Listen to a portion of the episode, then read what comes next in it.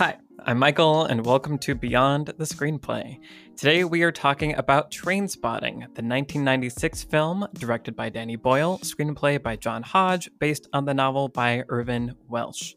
I'm joined by the Lessons from the Screenplay team, Trisha Aran, Hello, everyone. Brian Bittner, Hello. and Alex Calleros. Hi. Now, before we jump in, we're going to match the explicitness of the movie in our podcast, potentially. So there might be swear words ahead. Be warned. Um, but so we're doing that thing where one of the team members chooses a bunch of movies that the others haven't seen or maybe should see again, and we pick it and then we go watch it. So, Brian, Trainspotting was one of the films on your list that we picked. Why is Trainspotting one of your favorite films? Why do you want to talk about it? Well, I wanted to talk about it because I thought it'd be funny to make you watch it. Uh, And here we are. And so it was. no, it, it had come up before. I know that uh, Trisha loves this movie, and I know that Michael and Alex, you haven't seen it. So it sort of felt like, okay, I at least have one ally and then two film people who haven't seen a movie that's usually considered one of those must see filmic kind of movies. So right. it was always on my mind of something we could talk about. Um, I had had thoughts about doing a video on it at one point, and uh, and yeah, we can get into more like my history with the movie. But that was the that was the main reason why I thought it would be a good fit for a a movie that brands me, I guess, or or represents me. Um, but that uh, Wow. that would be interesting, an interesting conversation to say the least. For sure. Yeah. And it, it absolutely is one of those movies that is like, has always been on my list of like, I know I need to check this box at some point. So it was like, okay, this has, this is on the list. Let's do it. Let's check this box. Uh, it has now been checked. Trisha, it's also one of your favorite movies then? Yes. Uh, this has always been one of my favorite movies since I saw it, which probably would have been uh, in college. So, not when it came out. Um, I definitely would have been too young in 1996. but I it's so hard to describe why I love this movie. It's really funny, is thing number one. At least I found it really funny at the time Mhm.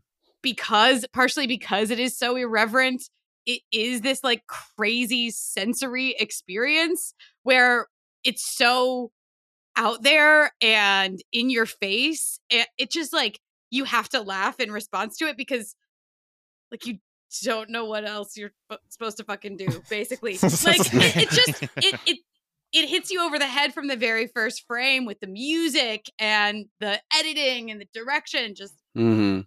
I don't know. If you can get on board with it early enough, it takes you on a ride. And I adore it for that reason. And I just really, really respect the filmmaking. Um, it was very influential at the time. And especially if you can, yeah, tap into sort of like the fun of it and not just how awful it is. right. uh, I don't know. I fell for it hard. Yeah. Well, yeah. One of the things I wrote down when watching it was like, this feels like like an R-rated Edgar Wright movie, which there are there are R-rated many. Edgar Right. Wright movies, but Wait, you know, a really R-rated Edgar Wright Right. movie, like Hard the R. most extreme. But it, but with yeah, the the filmmaking style and the wit and humor and callbacks and all of that stuff, it, it had that kind of momentum that I Mhm. I recognized as being Edgar Wright ish. Well, and Danny Boyle ish. Right. Y- you, you can almost track the sort of uh, trainspotting, lock, stock, and two smoking barrels, Yep. snatch, Shaun of the Dead. You know, it's like Mhm. each one gets a Mm. little sort of cleaner and less indie film feeling, but they all have this very stylized kind of hyperkinetic feel to them. Totally. Absolutely. There's a slightly surreal nature to the whole thing. Not I mean, yeah, well, sometimes very surreal, but even in the scenes that are meant to be not in a drug induced state, there's a kind of hyper reality to everything. And uh, it puts you in this weird mind state that y- you don't really feel like you're in reality anymore. You're in this strange in between. And like you said, Trisha, it really is a ride. Like, I was kind of like breathless watching it. Like, I don't know Mhm. where I'm going or what's happening, but like I'm just along for this insane ride and it's going to hit me over the head with like the most shocking thing I've ever seen. And then something funny is going to happen and then like a poop joke. And like, I was just like, what several, is several. like, what poop yeah, lots of poop. like it just, I was just like banged around by this movie. And I was like really not even sure what was happening to me. So it was, yeah, seeing it for the first time is quite a like jarring experience. hmm Well, I can't imagine being in my 30s and watching this for the first time. Right. Like that is the thing is that there's this youthful irresponsibility, sort of like you know they are living outside of normal society. They're living as though there are no consequences, even though they do run up against incredibly terrible consequences. Right, the pursuit of that you know sort of unhinged freedom. If you're watching it when you're that age, like it just taps straight into your vein um and, and channels that i can't i have no idea what it would be like to watch this now for the first time Right. I mean, it also comes from an era uh, that I think that we've kind of 180 from, maybe, which Mm. is the sort of unsanitized indie films of the 90s. You know, so you had like Clerks and Dazed and Confused and uh, Trainspotting, and it was sort of like it was de rigueur to have a, a movie be just like no holds barred. These are not good people. They're doing crazy things, and there's lots of swearing and bad behavior and stuff, but that's just kind of the style of the time. And then movies have gotten a lot more like crisp and clean technically, but also I think subject not subjectively but subject matter wise Mm. uh since then and it's not to say there aren't still movies that that deal with some of this stuff but there's not this sort of like basically almost like with apocalypse now where you're saying like we're just going to go film people being horrible and put it and edit it and put it on screen kind of feeling you don't get that quite as much these days so i think for Yeah. me seeing trainspotting in the late 90s it felt like yeah this feels like a current movie it feels like a, a normal movie whereas maybe watching it in 2020 is a little like wait this is what movies are? Well and and Bry, what you just said reminded me that pulp fiction came out in 1994 mm-hmm. and i feel like there's there's a lot of like sort of tarantino-y kind of influence here too. Not that it's violent but just in sort of the uh, lack of safety in the world itself where like shit's gonna happen in this world and you can't predict what it is right where the movie purposefully takes these turns that it, it's constantly leaving you questioning even what you're looking at and as well as what's happening in the way Mhm. that Tarantino movies kind of do, where they don't in any way sort of, yeah, establish like a safe playing field for the action to happen on. And so I think there's that that has that unhinged sort of feeling to it that you're describing. And then I was remembering too, 1996 was also the year of Fargo. Uh, it was also the year of From Dusk Till Dawn. right And Bound also came out that year. romeo plus juliet Romeo plus 96? Juliet was that year as well. Different filmmakers were really exploring with what they could make, um, not just in terms of like quote unquote bad behavior, but yeah, sort of pushing filmmaking technique. Hmm Yeah, and Danny Boyle's previous film, his first film, was called Shallow Grave, which also has Mhm. Ewan McGregor and uh, Christopher Eccleston, and I think Kerry Fox is the is the other lead's name. And basically, they hire a, a lodger, and then he overdoses, but with a suitcase of money. So they decide to keep the money, but then they have to bury the body and Right. they all basically go crazy you know so it's like to go from there to trainspotting to a life less ordinary like it's definitely this this Mhm. very sort of not only hyper stylized but also dealing with this very uncomfortable subject matter in a way that is entertaining even if it's not fun in the way we would think of as like what's a fun movie you know yeah. right. Well, it's interesting to think about like high school me because high school me was super into the pulp fictions, the Requiem Mhm. for a Dreams. Like there was that there's that angst that was in these 90s indie like Mhm. raw films that it's it's interesting. I am like more of a fuddy duddy now, I guess, you know, in my 30s. You know, it's like I'm more kind of like looking down on it a bit and it's like, oh, these like these guys and they're all their angst. It's like Right. calm, calm down. At one Yeah. point, I literally was like, "Why don't these people get a job?" Was a thought. I was like, "Wow, I just My said God. that. I You've become a boomer. you guys should watch trainspotting too because it's really like it's really these 40 year olds I mean, looking really. back at these 20 year olds yeah Oh, interesting. Yeah, it's interesting to realize that like for for you guys, yeah, you watched it almost like in the appropriate like mind state of Mhm. that like and it also was it was just exciting to discover that kind of cinema at that age. You know, when you like Mm. when you're in high school and you're like, "Oh, whoa, movies can be this too." Like that's so radical that like regardless of even the content or like I'm I'm like over you know, analyzing it now. But like back then, I would have just been thrilled that a movie could even do this stuff. Like, holy crap! Like this is crazy. Right. Um, I, I will say I did not see this for the first time in the correct mind state. I was at Woodstock 99 and uh, it was 105 degrees outside. And the only place with air conditioning was this giant airplane hangar, or I guess standard size airplane hangar, which is a giant room. and they were just showing movies on one of the walls projected. And I just went in there to it was like 95 degrees in there so it was somewhat more tolerable and i just pulled up like a pizza box to put my head on and just like tried to take a nap in the middle of the day because it was so hot and i think i fell asleep during one 90s indie movie and then woke up during train spotting and there was just like poop was being flung places and i was like what is happening what's going on and then i was like in and out of sleep as, as like, I argue that is exactly the correct Yeah. mind state to see this in. You know, Right. What's the problem? Brian, And- your life is so different than mine. yeah yeah, yeah.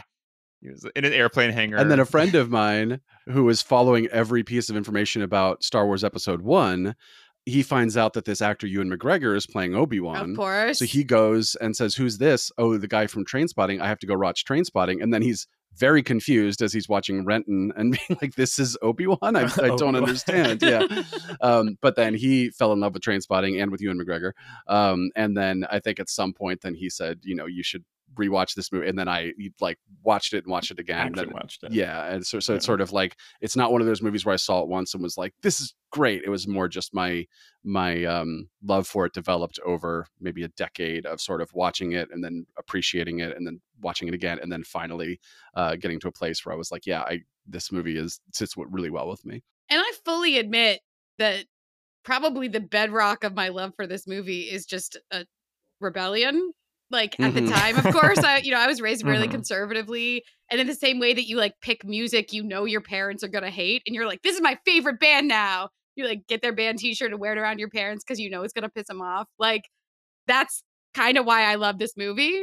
Um, just because that's the spirit of this movie in general, right? Mhm. is society wants you to be a certain way and you're just not going to because you don't want to because you don't want to you don't choose to you know that's obviously like a, a juvenile sort of attitude to have and the characters in this movie of course push it to the most extreme place possible right they not only just they're not acting out necessarily in healthy ways that everyone sort of does in adolescence. They're Mhm. definitely going too far with it, but that just like spirit of I'm going to do what I want to do because I'm 18 or whatever, that is fully embodied here. Mhm.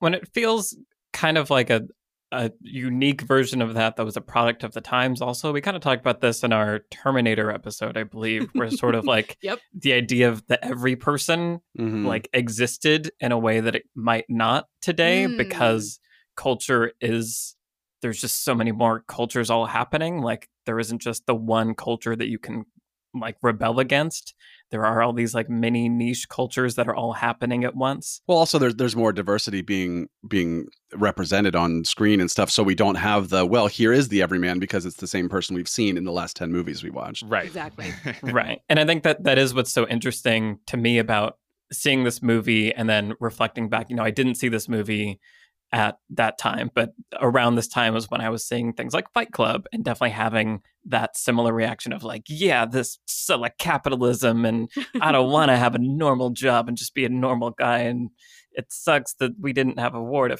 fight in is the problem that i guess edward norton has in this movie.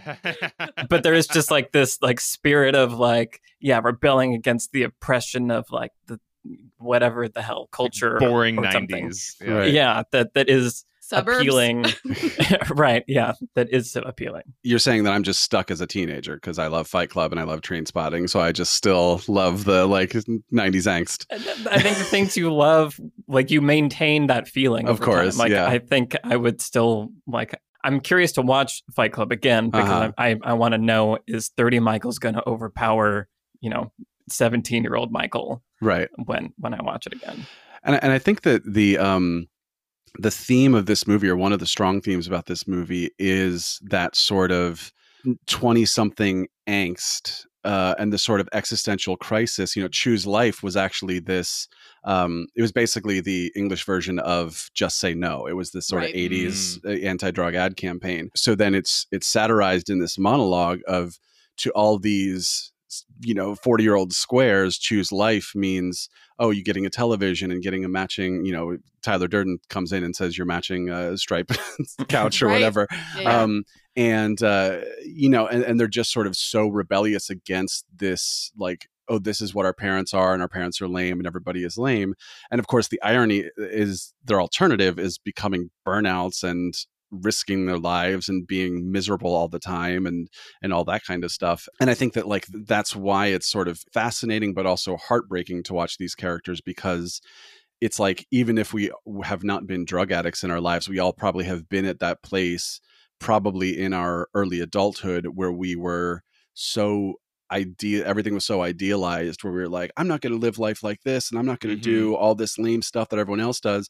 but then meanwhile we're probably doing something very hypocritical like not again uh, heroin but like just we are saying we're going to do all these things and we're not actually doing all those things that we say they're going to do and then what the reason i love the sequel so much is because then it sort of takes that same concept but it deals with like the the 40 something existential crisis of great now i have kind of established my life and started a family and got a job. I still don't really know where i'm going. I still don't know what i want to do. And i and i just think like i think those kinds of movies really speak to me because i think it's something we've all sat with in some way at, at some point. Kind of coming off of that, one thing I identified with really early on in the in the film was the honesty right up front in the opening montage of like we're not stupid like we're not doing drugs for like th- in this weird way where like the, the dare program and and you know the british version of dare which is kind of like doesn't even tell you why people would ever do drugs. They're just it's just kind of like just say no to this thing that is only bad and there's like no reason you would ever want to do it kids. And I kind of liked the honesty up front of like we're not idiots like we're doing this because it's amazing it feels amazing and there's also that montage of people telling him he's poisoning his body while like drinking and smoking and just mm-hmm. Yeah. the kind of the really nice kind of like weird just revealing that like yeah there are like socially sanctioned drugs and then non-socially sanctioned drugs obviously heroin is like undeniably life destroying so like it's they there's there's definitely is a difference between alcohol cigarettes and heroin Sure. but and that's something that i kind of resonated with of just like also the weird arbitrariness of drug Mhm. laws of you know the fact that there are drugs out there that are maybe less harmful than alcohol but they're classified as schedule one you know like that helped me buy into the movie right up front in an interesting way which is like we're not going to like talk down to you about right drug use it's, it's about like the reality of this experience and Yeah. and so that was I, that was resonant and would have been resonant especially back when i was you know rebelling Yeah, he has he has that line where he says like, uh, "I know I took the, some of these drugs from my mom, her her legally sanctioned Valium, drugs." yeah. exactly Yeah. exactly yeah the pharma drugs Editing is one of the most important and easily one of my favorite parts of the filmmaking process. The first time you put two shots back to back and realize that suddenly you've created meaning is a truly thrilling moment. But one of the challenges of editing is that, like anything else, it takes a lot of practice.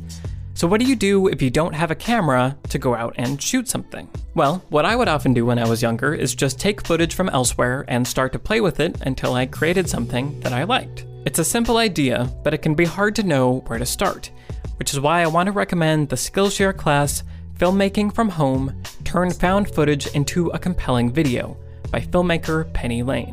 The class is all about transforming existing content into something new, and I can say from experience that this is a great and inexpensive way to hone your editing skills. The better you are at creating something from nothing, the better you'll be later at turning something into something great. This is just one of the thousands of classes on filmmaking, design, and writing that you can find on Skillshare. And if you use our link, skillshare.com slash beyond the screenplay, you get two free months of premium membership. So start practicing your editing skills today at skillshare.com slash beyond the screenplay. Thanks to Skillshare for sponsoring Beyond the Screenplay. I think the thing for me that I really like about this movie is that some of these other films that we've mentioned, something like Fight Club, or even going back to something like Network, is that those movies are more about like broad sort of like social or socio-political facts or um structures. So I think both of those films, Fight Club and Network, are about consumerism and like it's making a much larger commentary. So if you think about how a movie like Fight Club gets pushed and pushed until it really it's not chaos necessarily purely within the lives or you know even within the bodies of somebody like Tyler Durden or the narrator it's more about like what society tells them they have to be it's sort of much bigger. Whereas i think movies like this are about self-destructive impulses like within one's own body. And that exists within the context of pressures from society but i don't necessarily consider this movie to be like anti-consumerism or anti any sort of larger social structure. It's just sort of a journey into one's self uh and the like self-destructive wrestling these these four particular characters are doing. So the choose life monologue is setting up a dichotomy but at the same time what you were saying alex it's diving into what is that dark seed um or that dark core of especially in a particular time in your life that makes you want to like probe into consciousness, self destruction. Like it kind of aims more at that to me rather than, yeah, pushing against something like political. Right. Yeah, and I think that one thing I really appreciate about the character design of the of the five uh, main characters of this movie is that they do sort of represent this spectrum of mm-hmm. of the, of life you know for these characters uh for this world i should say where as you were saying alex the, the two characters who say like oh i would never put something like that in my body are tommy and begbie who are yeah. arguably like the cleanest and and worst of them like the one who is sort of the most maybe on paper good and the one who is just the most violent and vile kind of person and of course tommy has this very tragic arc which we can talk about but um but then in the middle you have Spud, who is uh, you know an addict but is very naive and sort of pure and just sort of feels lost and then you have on the other sort of more towards begbie end you have sick boy who is more of a kind of bad person you know and, and like mark says he only stole the money because right. sick boy he thought of it first before sick boy did anyway mm-hmm. and then you have mark in the middle where he is sort of he's not good and he's not bad, uh, but he is sort of like in the middle of this sea of characters, and you see the the negative influence the characters have on him, but then you also see the negative influence that he has on someone like Tommy right. by by enabling him, you know. And I just think that like I really appreciate that such a broad character design, even for these characters who are basically this like single unit, if that makes sense. Definitely. Yeah, I think that's also contributes to the feeling of the like friend group thing mm-hmm. where when you're designing like a a team or a group of friends, um, not a team in the way that we talked about in our Jaws video, like a team that has a goal. this team has no goal. Um, they have like one goal near the end, right? They like yeah, that they yeah, barely yeah. do. Yeah. Sure, but when, when you're designing um like more of the character web that we're talking about and that we mentioned in something like Shaun of the Dead, what you really are discussing are the different influences or different takes that people have on sort of like the same theme. And so, as you're saying, Brian, they have distinct personalities, distinct reasons for behaving the way that they do. And yet they're all kind of circling this one central issue. And at the heart of that is Renton, you know. Mm-hmm. Um, so I think I agree. It's just really, really good character design. And and it helps you go on that like I'm just going along with this group of friends kind of ride, which they, you know, acknowledge in the dialogue. Like, yeah, Begbie's crazy, but he's a mate. So what can you do? Right. that that was always something that was like, yeah, like hard. It was hard for me to identify with sometimes where it's like, yeah, he's like insane and like doing the worst things possible, but like he's a friend. So yeah, it, it, I feel like that's yeah. an example of a thing that like doesn't translate to like a more mature right. viewing. Like seeing it as you know someone in exactly. mid thirties, it's like, well, no, that's a terrible reason to keep hanging out with this probable murderer. I don't know. Yeah, like, right, at some right, point, right.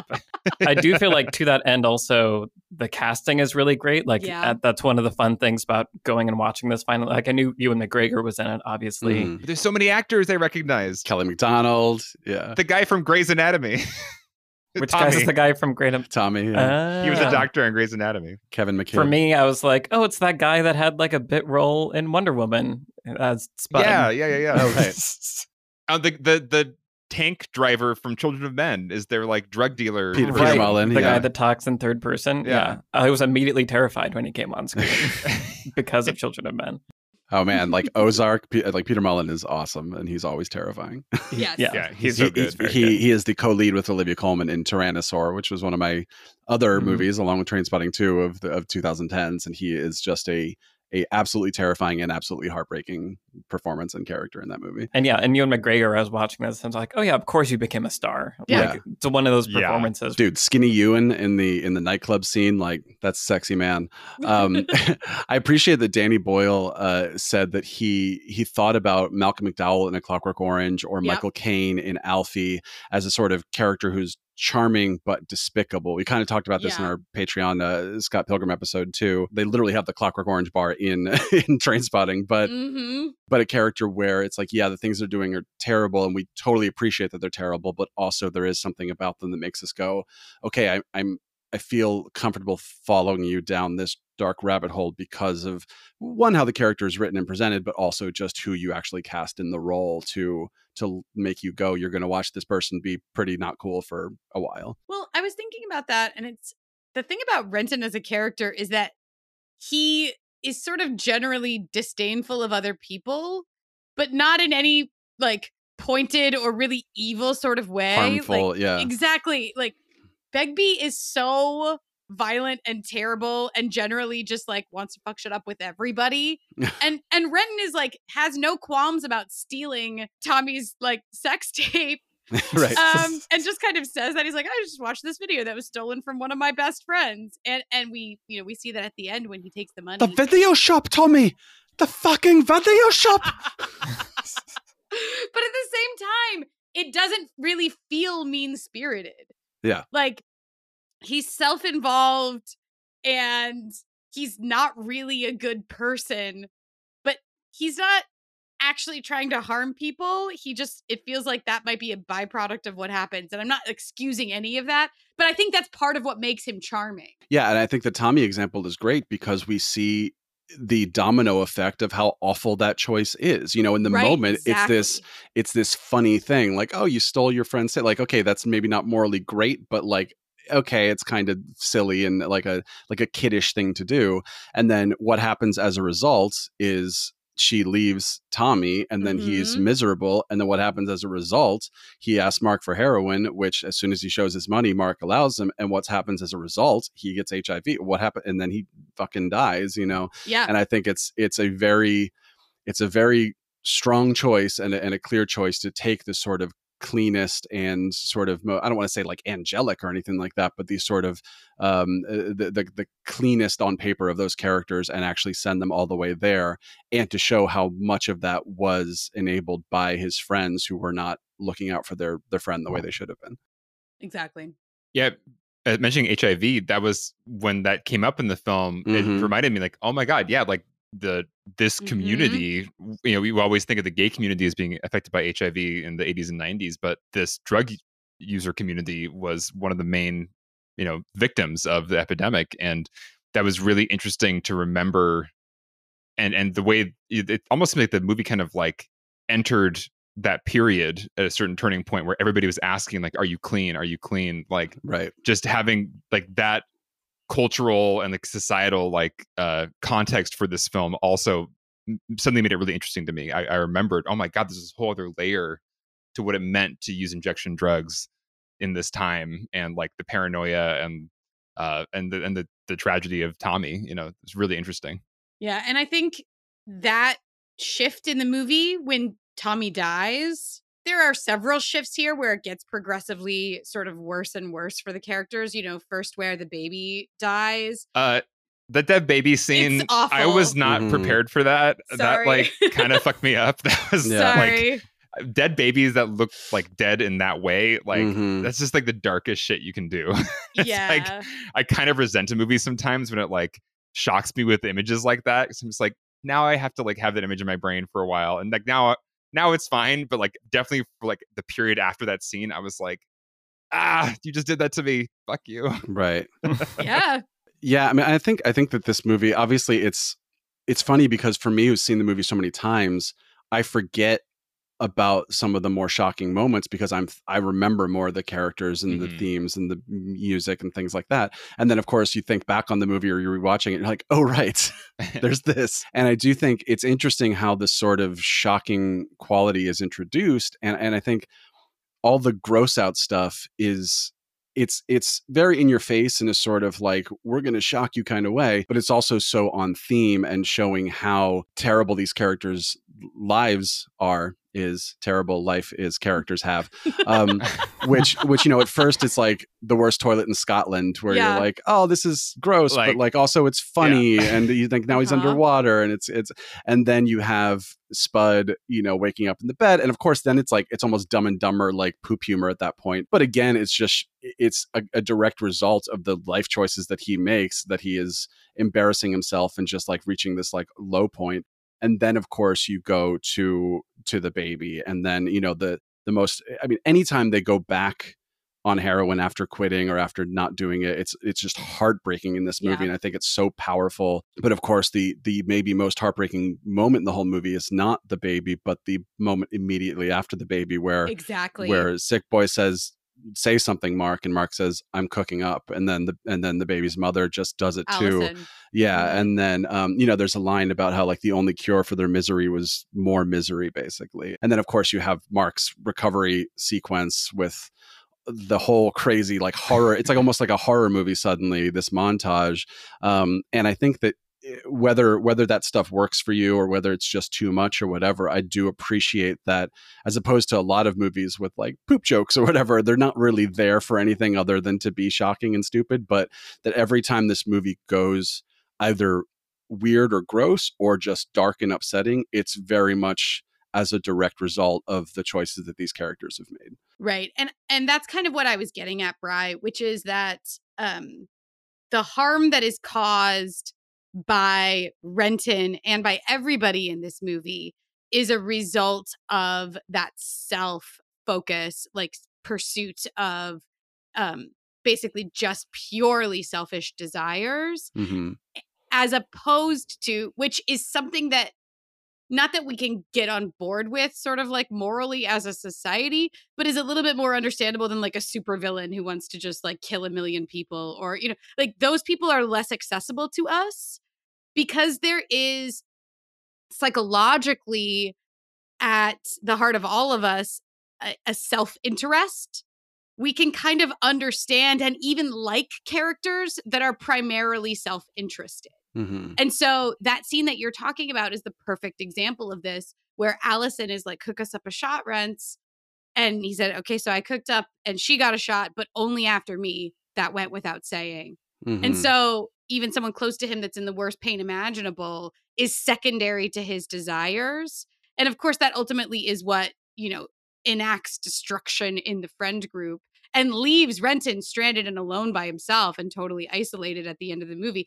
Kind of victorious, but but isolated at Mm-hmm. the end of the movie.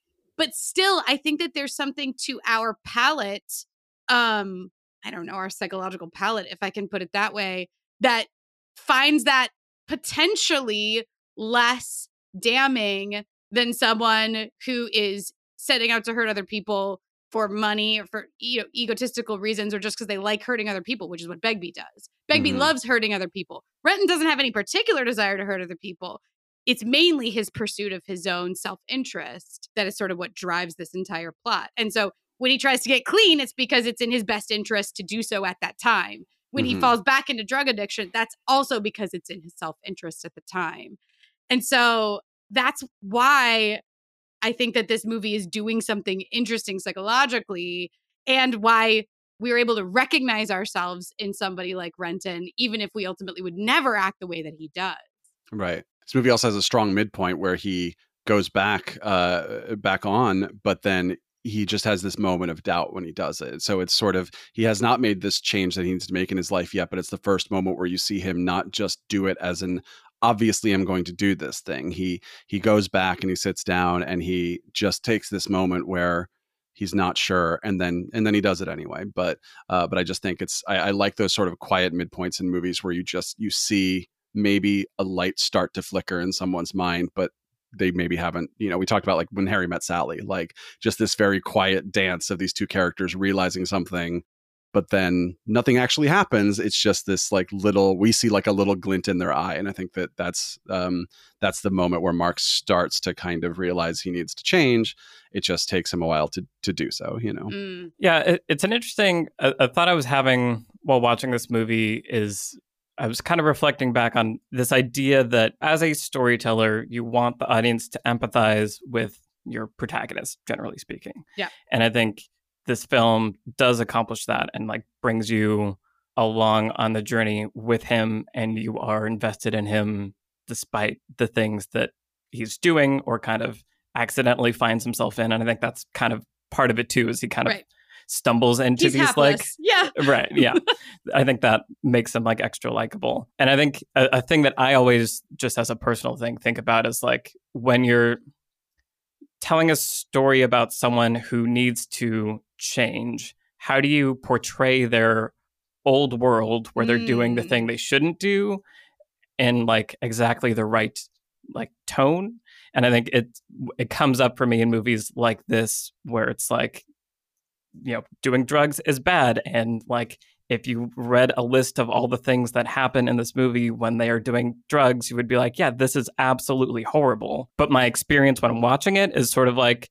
as we get into the second half when he's living his life in london and is clean and stuff i'm like oh, this isn't as fun as when they were like Yeah. on drug trips Uh-huh. and like the filmmaking was like going crazy and like playing except for the london montage that part's awesome Yeah.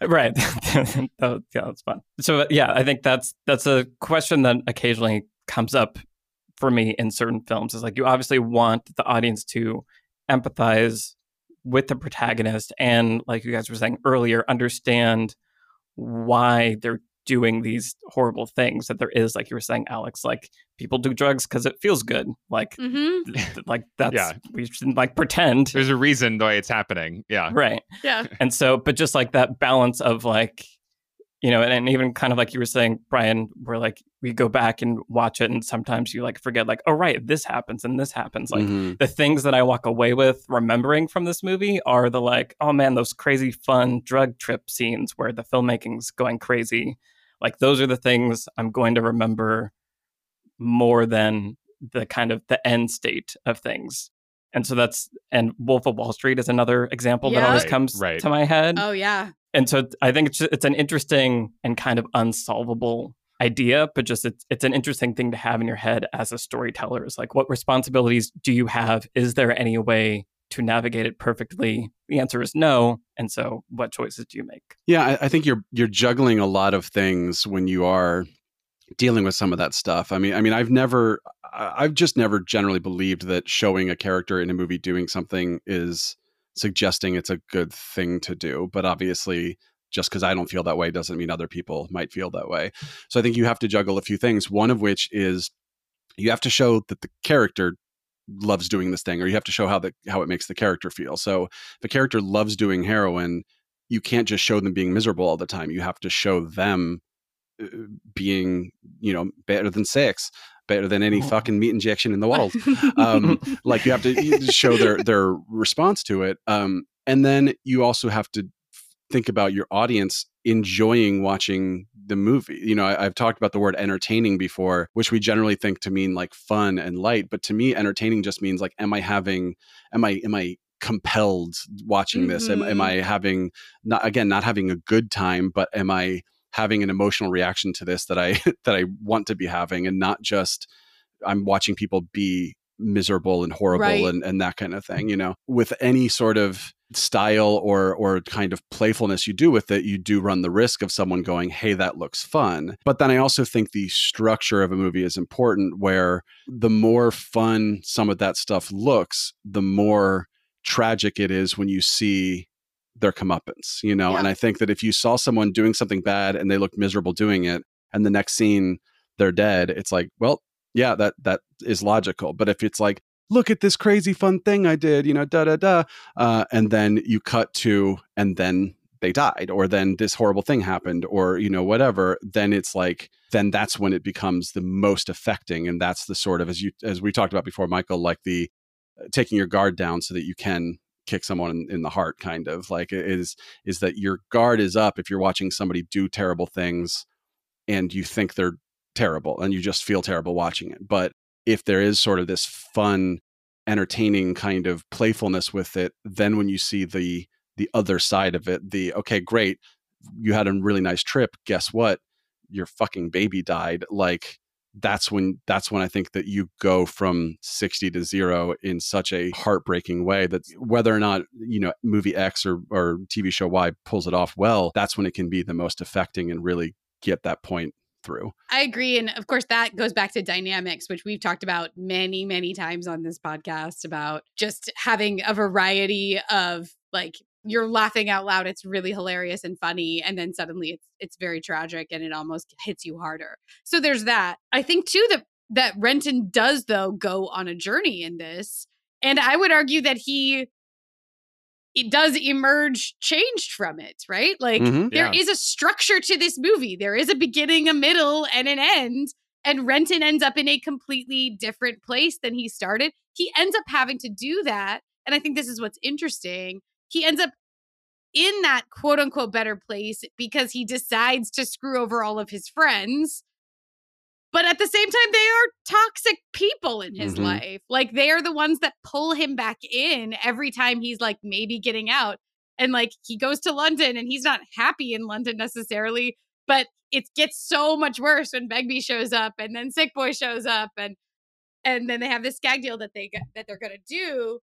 And so he ends up having to cut those ties and there's this character consistency where he is still very self-interested but he manages to harness his like character's superpower of being incredibly selfish to get Mhm. himself out of his situation so there is there is a change inside of renton where he goes from being disempowered and then and in his self-interest by being uh, chained to heroin as much as he is chained to these people with whom he does heroin Mhm. and by the end of it he has cut hit the chains to both because he has like selfishly decided to emerge out of that i mean i i think it's an interesting conversation about like what a character arc can be Right. But I also agree with you, Michael. Like you are always running the risk of the sort of glorification angle and that kind of thing. Like, yeah. oh yeah definitely Um, but I just always think there's a difference between like having something be fun to watch versus an artist saying this is something that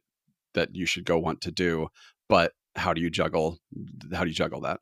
I feel like for me, the, the interesting thing with films like this, and this is where kind of Wolf of Wall Street falls into the same category, and mm-hmm. some other films where it's like, and it's maybe just kind of my outsider perspective as a gay man of just really having trouble like being along for the ride or like feeling a part of the team or like hmm. feeling like one of the guys in these movies because I feel like a lot of the fun and a lot of like the kind of what I'm even hearing from you guys talking about, like, oh, sick boy, and like, yeah, that character, like, yeah, I love that guy.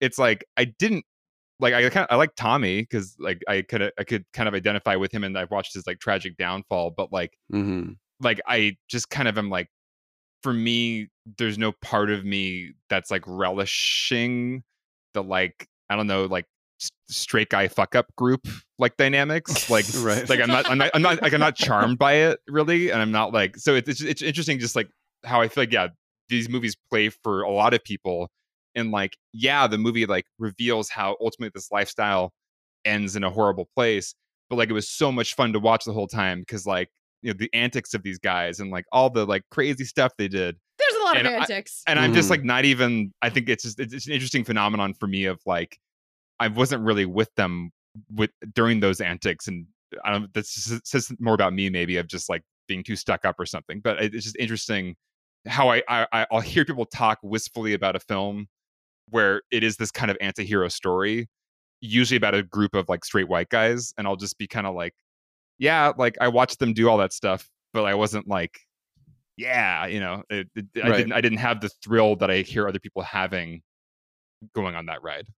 It's interesting. Yeah, I, I don't think it has to do with um with being stuck up or anything. I think it's a sort of style thing because we I, I was just thinking about this with Mad Men. Speaking of straight white guys, like Mad Men was a show where where you show a lot of people who are basically bad people, and I personally just didn't enjoy their antics or or or what they were doing as much as other people, you know. And I think it's just at some point it just becomes a a style choice and a personal preference thing of if we are going to show anti-heroes and we are going to show them do um, bad things or upsetting things or anything like that well you may like watching it you may not you know and and there's there's no sort of right answer for that but uh but it's usually a lot more interesting than saying like let's have a character that everyone definitely loves because that tends to not be a great character or not tends to not be a great character but there's a reason characters have flaws you know I just want to enter into this uh, a movie that I keep coming back to, and that I was thinking about when when watching the movie was Groundhog Day Mhm. as Yeah. as an example of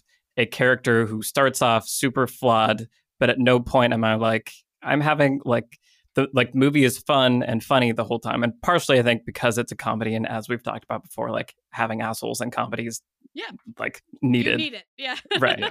But like I feel like there isn't a point in Groundhog Day where I'm like, ah, I wish he was still being an asshole because it was more fun to watch it when he was being an asshole. Like I and I feel like maybe it's the inclusion of other characters and other perspectives that are, you know, that have a a kind of a moral grounding place where other people can see that we're allowed to identify like Phil is an asshole and there's something good in him, but like we're seeing how his being a jerk is affecting other people in a just clearly negative way. And I think sometimes that's like missing for me, or like, again, Wolf of Wall Street is the thing to pick on, I guess. But like, I feel like you can kind of name people that do that or have a, you know, a shot or two of someone that like is an outsider that sees what they're doing and it's like, this is clearly awful. But sometimes it just feels like the filmmaker's like, see, we checked the box. Look, we said it's awful. And now back to doing horrible antic things. But I think you're completely right, Brian, where like it's, I think it is completely subjective. It's what you're bringing into it and what you're reading into it. And so it's, I think it's impossible to account for everyone and, and navigate it perfectly. And if you go too far, then you're potentially robbing people of an, an experience that is valuable. And so that's again why why I think it's not really a solvable thing Mhm. and that's almost why I'm so fascinated by it is that it's this thing that clearly has an effect but maybe can't be measured. to chime in on this thing. I, I think that for me, I'm way more willing to give it a pass when looking into the human psychology of what makes people assholes is like part of the text. Mm. And I I think that that's like I actually really like Wolf of Wall Street for that reason. And I think that movies that are are genuinely operating on a level of critique, which I think Fight Club also is, are are the ones that are committed to doing a, a really serious interior look at the life of the character and why it is that they're behaving the way that they are. The movies I'm less well less willing to give a pass to are the ones that are glorying in the actions without questioning the motives um, and the psychology of behind why. definitely And yeah and so I, I and I think that that's part of the reason I'm able to really enjoy Trainspotting because for me that's what the whole movie is about. It's about the psychology of why. I'm able to have fun with the antics because the movie also does the serious look at the psychology of why. Um and you know, yeah, exactly. It's it's about self-destruction, self-involvement, all the things I've already said. Mhm. Well, and despite problems that I had, I do feel like the very last moment of the film was very affecting for me. So when the film starts and there is that voiceover monologue about like Mhm. consumerism, I was a little bit doing that like eye rolly thing of like, okay, yeah, 90s. All right, this is all right, we're doing that. That's fine. Mhm. Uh, and then the antics and all the things happen, and you go on this journey. And then by the time it ended, I really was like rooting for Renton and like, okay, thank God you took those idiots' money. Thank Yeah. God you're leaving them behind. Right. And then he's like, and now I'm going to be just like you. And then he starts listing all those things again. Uh-huh. Yeah. And I really did feel the like, oh, okay, there is like commentary being made here now. Like this is the thing that I was rooting for. How do I feel about Mhm. that? And so, like again, I, I cannot argue that it is not effective. To be clear, Right. that goes straight into what I wanted to talk about next, which is just a sort of a look at the opening sequence here. And I rewatched it, I don't know, maybe two or three times this week in preparation to talk about it. And I was just so impressed on rewatching it at the filmmaking and the way that it's cut together. hmm We haven't done a dive into voiceover here. It was such a smart decision on the part of the writers. This voiceover, uh, that monologue, the Choose Life monologue, was originally in the middle of the movie. And then they moved it to the opening because they couldn't figure out how to like start it off. And I think it's so critical into putting the audience right into the action, the lifestyle, like the characters' mindsets, and of course the language of it, which did you guys have to watch it with subtitles on? I absolutely watched it with subtitles. Good advice. I was thinking like I think if they were speaking Spanish, I would understand more than if what than what they're actually speaking now. I really respect both the writing of that monologue as well as the editing of that entire sequence. yeah, the editing was amazing. It's the the sequence is like actually intercut between three things. So you have the soccer match that's intercut with the scene of them being chased down the street. And then you have the scene with Sick Boy and Allison, like, and uh Spud's actually also there. Mother Superior's there, and they're just like getting high in the drug house, and Renton is like, you know, in the other room of that apartment or whatever. So those three scenes are intercut throughout that entire thing in just the most really clever. I it's just I love it. Yeah. It's really good. For anyone who is not interested in watching Trainspotting 2, present company included, um, uh, definitely watch the Choose Life uh, Mhm. monologue from that. Because this character, Veronica, asks him what Choose Life is, and he starts explaining it. And as he's explaining it, he finds himself going into monologue mode. Mhm. and then it's intercutting with you know and he's like it's like choose twitter and hope like choose choose posting the social media and hoping someone cares and choose grabbing the latest piece of tech and all this kind of stuff and um sorry if this is hitting too close to home for anybody but uh, um, but then as it goes a- and, it's intercutting that with um with different sort of takes on on just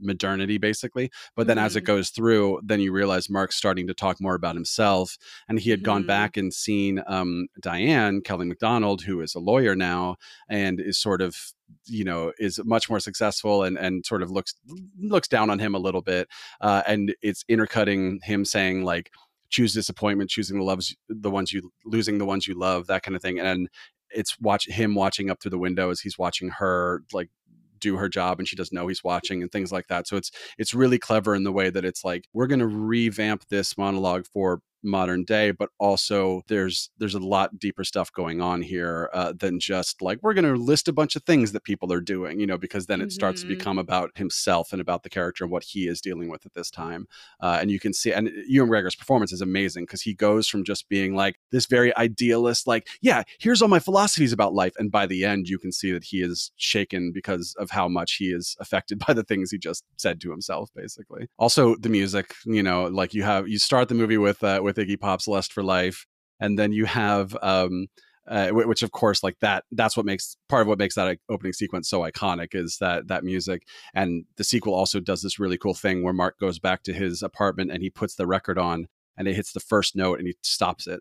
And then uh, he just doesn't want so that you don't actually hear the song until a certain point in the movie where you sort of feel like the character has earned it. But then i also love lou reed's perfect day which is this song about like we drank sangria in the park and we went and saw a movie is playing while mark is being taken to the hospital and in like in in rug rug view rug cam Mhm. Yep. I love that Um, sequence. and and then of course you get into sort of like the 90s techno and everything but it just it really i've talked before about the mood of a movie and how affecting it is and i think re- i also rewatched the sequel if it's not clear um and it just strikes me how much a movie like both the trainspottings or we've talked about drive or david lynch movies or blade runner or seven like the music and the mood that like the, the tone that the movie is creating for me can be one of the most affecting things about it. Granted it's usually helpful when it is a take on the theme and a take on what the movie is trying to do and not just the movie being stylized but there is this as you've talked about before alex this sort of feeling of like what is my experience while sitting here watching this movie and and i think that Mm. for me music a lot of times can have a big part it can play, play a big part in that It is a little bit tricky though, because as a screenwriter, you often do not get to choose your music ever. Like of course And so I, I'm actually weirdly in a that position right now in something that I'm writing, where I'm writing something that's set in the 70s. And like the music is like would be such a huge part of the film going experience in terms of putting the audience into the world, which you absolutely have to do, and which I think this opening sequence does so masterfully, as well as the the music choices throughout, right? Like when we've talked about world building before, um, a lot of that is the texture of the world, and and that's conveyed sonically uh, as well as visually. And so, but as a screenwriter, you often slash never get to pick what like songs end up in your your movie, and so um you know somebody like danny boyle here who made this movie for 1.5 million dollars One- Jeez. 0.5 million dollars wow What? how much this movie cost yeah uh it's nuts um and yeah seven weeks of of uh shooting Wow. that was it Mm, That must have been delirious. That's I mean, that's it- it unbelievable. truly so and and it contributes to the the raw feeling that we were talking about earlier Yeah. with like indie filmmaking in the 90s always kind of feels like grungy like this because lack of budget and time and experience from a lot of these directors i haven't read the opening sequence on the page i would doubt very much that a lot of that kinetic energy um comes through that you get from watching it in the screenwriting however i do think there's a lesson if you're writing a screenplay now, and maybe this is just my lesson if we're getting to that part. I do think there's a lesson to be learned from trying to convey on the page as clearly as you can the texture of the world. mhm. So, like, probably in 1995, when this was being written, you wouldn't have been able to choose your soundtrack as a screenwriter. I mean, I don't know. I have no idea if John Hodge, how closely he was working with Danny Boyle. But now I do think there's room in modern screenwriting to use all the tools at your disposal to try to convey. So, like, the solution I'm going with in my screenplay, and you could take this for what it is, that's set in the 70s, is writing the names of well known songs that I think have the spirit on the page. And so I'll like in my actual screenwriting, I'll do something like it's a little bit something like this Marvin Gaye song. And just write, you know, it's like a song is playing. It's probably this. Mhm. And writing Mm. the name of it on the page, you might not get it. You won't get it probably. But trying to put your reader at least into the headspace because that's your job as a screenwriter is to try to get the energy across. And yeah, I mean, and then of course, going back to just how to open a movie, this is a masterclass. And you can't always move a monologue from the middle of your film to the mo- opening, but Yeah, um, a funny example of that is uh, the Social Network, where Aaron Sorkin had written uh, during Mark leaving from being broken up with uh, to to back to his dorm. He, I think he had written Elvis Costello's "Alison." I think was the song, mhm. I think so. Um, I've literally been trying to Google to verify Right. as, as we've been talking. and, and I think it's like on the Blu-ray you can actually watch the side by side where they they cut it to that, and it just felt like he was sluggishly like moving through the space because this like kind of kinetic Mm. song was playing, and then Trent Reznor and Atticus Ross write this 12 note somber uh, piano thing with like haunting drones in the background that they never wrote for that scene even they just it was some of the music they had written and then when probably Ren Klyce like actually put it there uh, in editing to, to play with it then it was suddenly like now it felt like Mark was like speeding through the campus because it was over this very somber but I also think that that music sets the tone for the movie Mhm. after this 10 minute long sequence in a loud bar and all that kind of stuff that now we're in like somber music land and Sorkin didn't plan that you know he had a very different song choice in mind and sometimes that's sometimes it works and sometimes it doesn't but but I agree with you Trisha that like communicating as much of what your intention is on the page Yeah. is important in in any aspect of screenwriting yeah Yeah. And it's also, I think, why Sorkin needs a Fincher. right yeah, right. Hello, Beyond the Screenplay listeners. The four of us, and especially our producer Vince, love hearing your thoughts and comments about the show. And a great way to do that is to leave us a review on Apple Podcasts. A listener by the name of Enemy Friends wrote it's cute. I, li- I like it. that's what I think of you guys as The name Enemy Friends makes me very unsettled. I don't know if I can trust this person. Anyway, Enemy Friends wrote As an aspiring screenwriter and director, this podcast has become invaluable for me. I'm always looking forward to the next episode, and the discussions always open up a new way of thinking about a movie for me, even more than their videos. Uh, thank you, Enemy Friends. Um, and I know for myself, as a fellow screenwriter, it can be one of the most difficult and rewarding challenges you can ever face tackling a feature screenplay. So if our podcast helps in any way on your journey, that makes me super happy. So proud and honored. Thank you. I just feel like it's a lot of pressure. So thank you, Enemy Friends, for your review. And uh, please let us know what you think of the show by leaving us your review on Apple Podcasts or hit us up directly on Twitter. We love hearing from you guys. And with that, let's go back to the show. Why don't we officially go around and say what lessons we're going to take from trainspotting? Alex, do you want to start us off? Sure. I was mentioning earlier uh, before we started recording that I feel like this movie, watching it, I feel like like a sister to Requiem for a Dream, kind of almost like the more fun Requiem for a Dream. I would say definitely the more fun. a lot, a lot more fun. um, yeah, Requiem for a Dream is just like completely devastating from top to bottom. Uh, but one other aspect of it, besides the obvious like you know drug use parallels, is the the use of like visual metaphor to get across altered state of consciousness. Mm. And uh, one sequence that really stuck out to me in Trainspotting, that felt like it felt like it could have been in Requiem, was the overdose scene where you have that visual of him like sinking into the Mhm. carpet and it re- actually reminded me of even like Get Out, like the sunken place, Yep. like yeah. like representing something with this visual metaphor, and it was just so effective uh, in that sequence. And there were other other parts of the, of the film that did similar visual metaphors. Where it's not this is not literally maybe what you're experiencing on the drug trip, Not literally in a toilet. Oh, exactly, exactly. Right.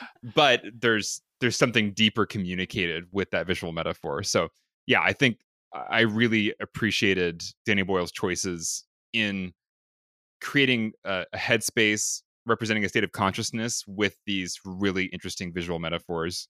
And uh, it, it's it's also why I love Requiem for a Dream. And what struck me about that movie when I did see that at the age I was supposed to, or whatever, you know, in high school, I was so blown away by it because I had never seen a film Mm. that just you know it it wasn't literal but it was communicating the like deeper emotion energy like thing of what it meant to be high or what it meant to be spiraling into the despair you know it it, Mhm. sh- it, it showed it to me with metaphor so kudos to danny boyle Definitely.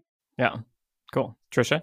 Like from a process point of view, one thing that I think I'm going to take away from this is this idea of like, I don't know. I feel like I might have said this on the podcast before, but like, let the characters talk. And you don't have to use it as a voiceover, but it's often really helpful to like write a monologue for your Mhm. character, even just as a technique to to get yourself on the same wavelength as your character, to capture Right. the voice of a character. Like sit down and write a monologue. Maybe you'll use parts of it, maybe you won't, but let them tell you. And I don't try to, I'm not trying to sound mystical about the screenwriting process, but just, yeah, I think that some of this stuff comes out of the novel, obviously. Um, and some of the the most iconic lines in this come out of the novel. But I also think it's quite obvious that the character work that was done here was a product of letting the characters speak. So, you know, Sick Boy's whole thing is that he's obsessed with Sean Connery. In the novel, he often like has a dialogue with Sean Connery. Mm. Like Sick Boy's character is like talking back and forth with his imagined version of Sean Connery in the novel. And that often yields you interesting character insights that you wouldn't be able to get if you're writing about them in the third person.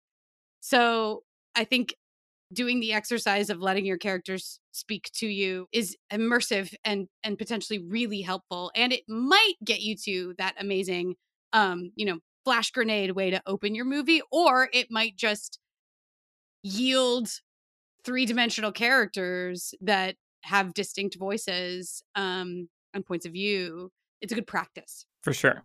And and it's a way for you to talk to yourself also. Like you're tapping into your imagination where it's just like imagination go and then like later you can look at it with your logical brain and be like, "Oh, that's interesting. I didn't know that was in there." So, exactly yeah, it's a good discovery process for sure. Mhm. Brian?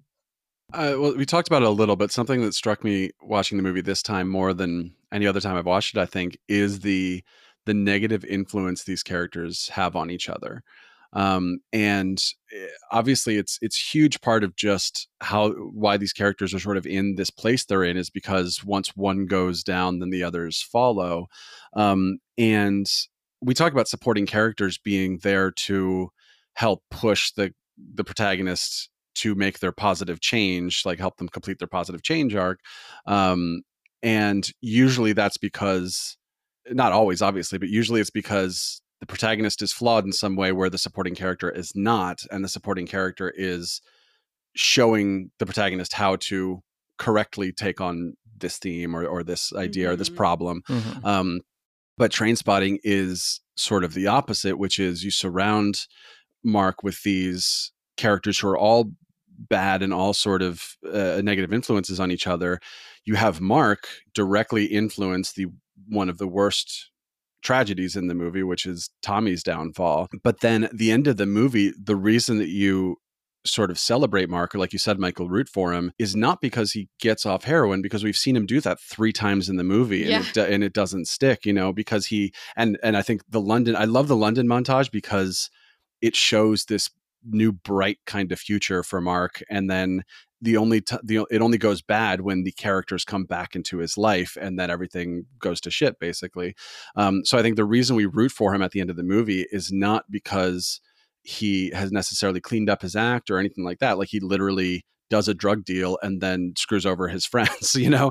but what the reason we root for him is because he is finally removing himself from this circle of of his supporting characters, basically. So we are saying like he is physically around these people who are doing him a disservice, and then the reason he is is sort of complete at the end of the movie is because he actually walks away from them. So I think designing these supporting characters in a way where the most powerful thing you can do is just to leave. Mm for sure. It speaks to, again, in the movie's defense, I think it does speak to um, one of the reasons these cycles happen is because right. of like the social pressure and yeah, feeling an obligation to the people around you and all those things. But yeah, it, and it is kind of funny and awesome that yeah, the way he grows is by screwing over people after a drug dealer. Like that is a, the completion of a character arc that right. is like legitimately awesome. Yeah, I think for me, the thing I was struck by start to finish was the momentum of the filmmaking. Yes. And it's mm-hmm. just it like it takes you on a ride and it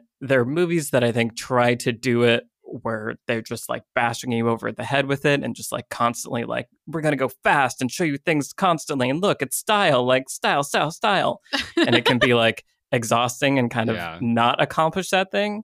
And so I feel like this movie somehow strikes this really nice balance where it never feels like it's just out of control mm. uh, and it never feels like we're stalled and kind of just waiting for the next thing to happen right like despite like bumps that i was having about just like the shock of what i was seeing at every moment there was i felt like i was being carried forth along this journey in a way that feels very confident uh, mm-hmm. uh, that is just super i respected like from start to finish so yeah, the editing and the rhythm and the nice balanced momentum of the film I thought was extremely impressive. Yes. And I could see also how it clearly inspired films that came after it that I right. also loved, which is always one of the reasons to go back and watch these old classics is to understand, okay, this is where all of this started and everything else has been a, an iteration on on this idea. Mm-hmm. Super old classic.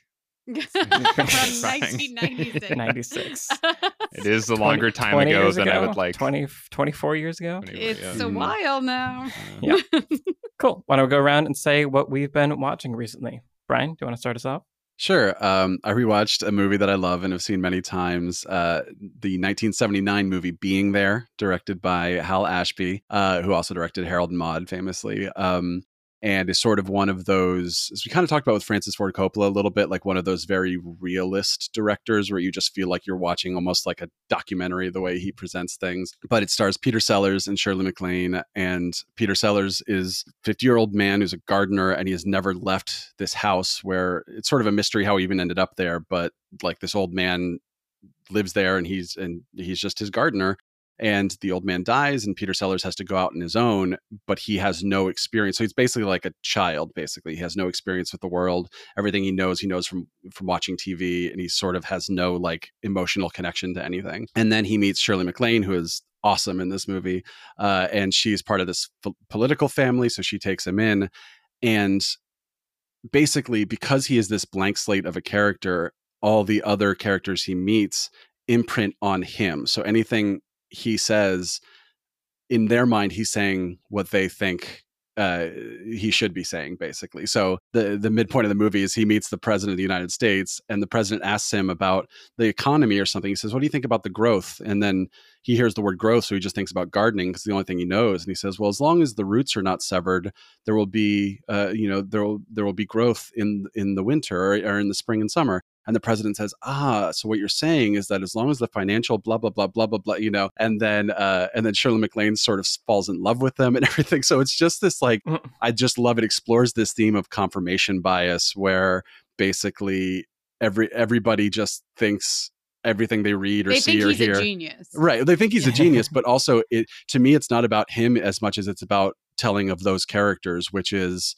that like when you just everything you read, you get to some political sort of arguments all the time. Everything you read or see or hear, you just think it is supporting your argument even if it's saying the complete opposite thing, you know?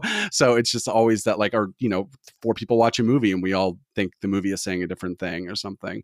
Um, but it's sort of like all the people he is, is around are absurd uh, it, but in a way that feels sort of earned by the movie because they all just want they want to believe a certain thing so they just assume that he is completely uh you know saying exactly what they want to hear basically and uh, and it's just a really fun movie that i love watching Yeah, that sounds cool.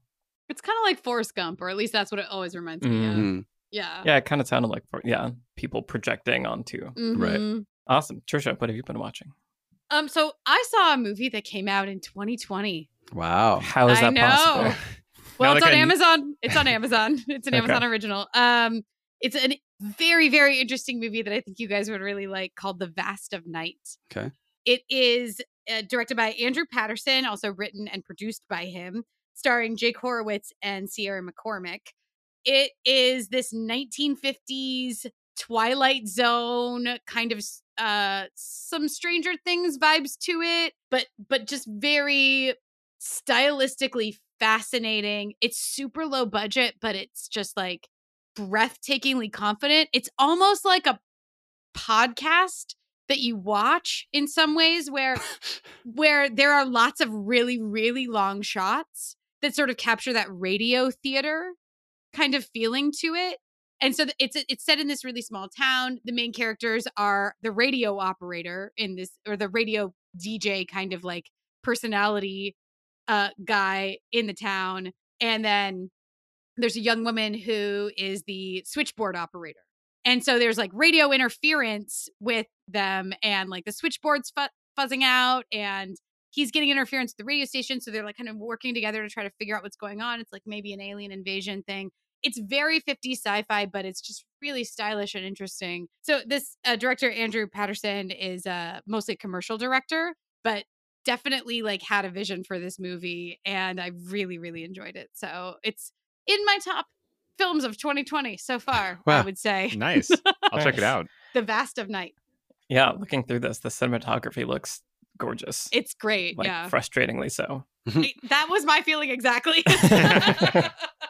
Awesome. Alex, what have you been watching? Uh, recently, uh, my husband and I were Netflix scrolling, and uh, one of his favorite films and mine is V for Vendetta. And so we just started like watching like a scene from it, and then we just kept going. Mhm. And it just reminded me how much I love that movie. Like I just really, really love V for Vendetta. I love the just kind of going all out with the kind of political nature of it. Uh, I love the music. I love uh, the performances. I love the kind of like there's uh, the the director. His, his last name's uh, McTeigue. He he was like a he was a, basically like a second unit director or assistant director to the Wachowskis Mhm. um, and then they wrote V for Vendetta, and he directed it. And he uh, he does a lot of these sequences have this kind of like uh, momentum building montage where you have all the threads of a story, almost like past, present, future, they come together in this really climactic way, and with the uh, Dario Marianelli music, and just Mm. there's just something that's just like pure cinema about V for Vendetta for me that just makes me so happy. And it also felt really resonant and weirdly appropriate for our like Yeah. conspiracy theory revolutionary time. Um, right. So yeah, anyway, I, I would recommend revisiting it at any time because it's just a really interesting, enjoyable movie. I like it a lot. Nice. Yeah, I feel like it's a movie that definitely benefited from me being 19 or whatever I was when I came out, and just Mhm. like it, watching it in that moment, it was like, oh my god, this is amazing. It's like, Like, the bush look- years and yeah. right? Yeah. Yeah. Well, but, but but what I'm saying is like I, for me at least, like I enjoyed it just as much. Like just just the pure bombastic filmmaking, I just loved. So it's worth revisiting. I think it may hold up for you too. Awesome. So I have off and on been rewatching a thing that I watched last year. So last year, one of my good friends got uh, married, and so for the bachelor party, I don't know. It's just not what I was expecting at the Right. end. For the bachelor party, we had a, a very us bachelor party where we played video games all weekend and watched silly videos. But one of the things that he really had just seen, because so he's a big Oakland A's fan and knows like the history of the Oakland A's, the Okay. baseball team, for people that might not or whatever. Mhm. Uh, and so there's a short on Netflix from The Lonely Island that is the unauthorized Bash Brothers experience. Wow. And so it's a short that is sending up Beyonce's Lemonade, like it's a visual rap album poem uh, about the late 80s baseball stars Jose Canseco and Mark McGwire. Mhm. And tr- and it's so it's kind of fast, so it's ridiculous, right? Because it's still an island.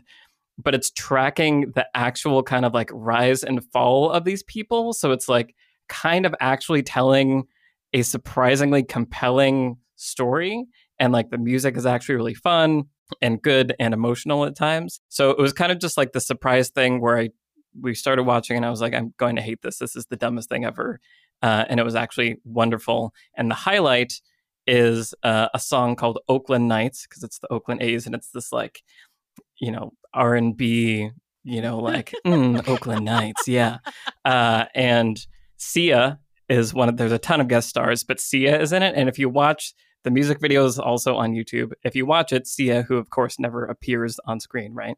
Right. So Sia comes in and it's Sterling K. Brown as Sia, and it is just delightful. He is Oh so committed to being Sia, and the song is wonderful. And it's I just if you want to go have fun, go watch the Oakland Nights video from the unauthorized Bash Brothers experience by The Lonely Island.